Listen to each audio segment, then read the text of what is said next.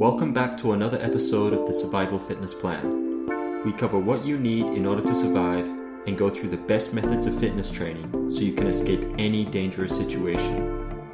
Subscribe to the channel now and enable notifications so you never miss out on any of our latest episodes as soon as they're uploaded. Hi, all, and welcome to another week of the Survival Fitness Plan Daily Rant. Uh, it's Monday, and today I want to talk about uh, cold weather survival.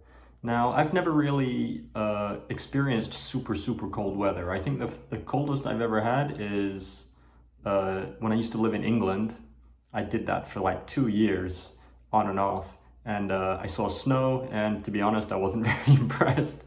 I uh, I'd never seen snow before moving to England, and when I saw it, I was like, ah, it's not worth the cold. I'm very much a warm weather person.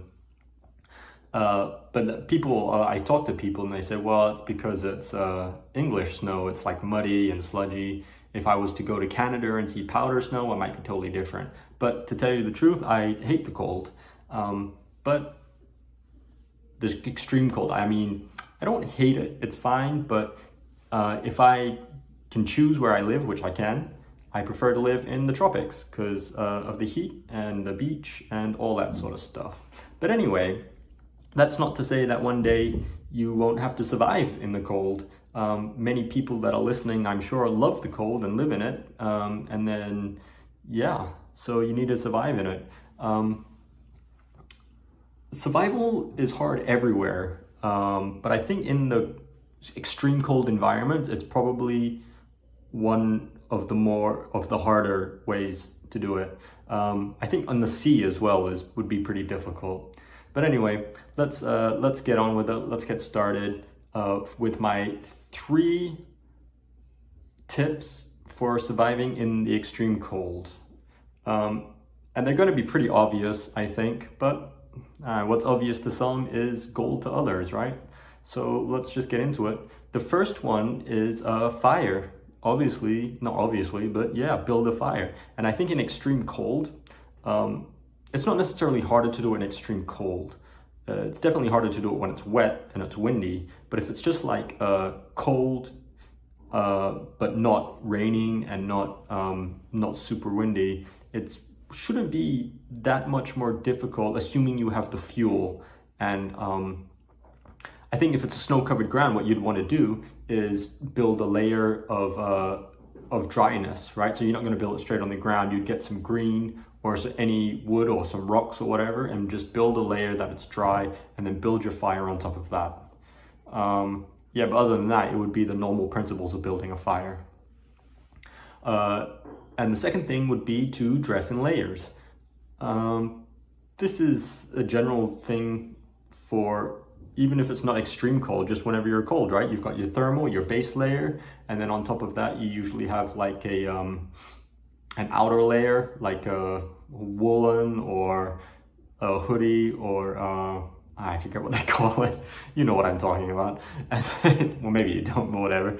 And then, and then the, another layer would be your waterproof layer, right? And then you can go within those layers. You can keep going, right, and more and more layers. So once the first one's obviously it's uh, close to your skin, right? And the second one uh, traps in the warmth, and then the third one keeps all the elements off you, like it wants to be windproof and waterproof.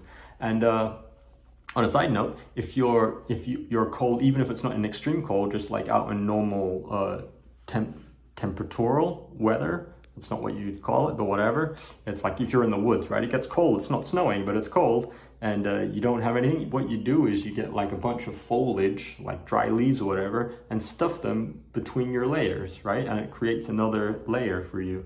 So uh, yeah, so layer up is the, one of the better ways to keep warmth via your clothing. And the last one is to build a shelter, right? To keep all those elements off you. And the type of shelter you're gonna build is uh, very dependent on where you are. And I guess in the, if you were say in the Arctic, you would build an igloo, right? Or some version of it, um, because that's what the natives have been doing for years. So why try to reinvent the wheel? If it's been working for them for uh, millennia, then it'll work for you. But I think building an igloo is uh, kind of hard work. If you just need one night, right? Maybe you just dig a trench or whatever and make sure that you don't get covered in snow. Uh, yeah, it helps in these uh, more extreme environments. It helps to have some kit, right? Um, but you you have the mindset of survival. You do what you got to do. So that's uh, my three tips for uh, surviving in the cold. Of course, there's many other things you can do. Uh, make sure you keep your energy up, right? Eat well so your body, you're gonna need to eat more because your body needs to produce that energy to keep warm, right? More fatty foods, uh, sugars, and well, you're in a survival situation, you're just gonna eat whatever you can. So yeah, um, yeah. Uh, the, I think the main thing is not to to make sure you don't get hypothermia, right? Because uh, once hypothermia sets in, it can go downhill very, very quickly. So keep moving, keep the energy up, uh, do what you can, and uh, hopefully get rescued before you uh, it gets too dire. Okay, that's it. If you want to learn more about cold wilderness survival or survival in general, check out the Evasive Wilderness Survival Techniques book. Uh, www.survivalfitnessplan.com forward slash evasive dash wilderness dash survival dash techniques. Uh, that's it for today. I will see you tomorrow. Have a great one. If you enjoyed this episode and found it useful, remember to like it and comment.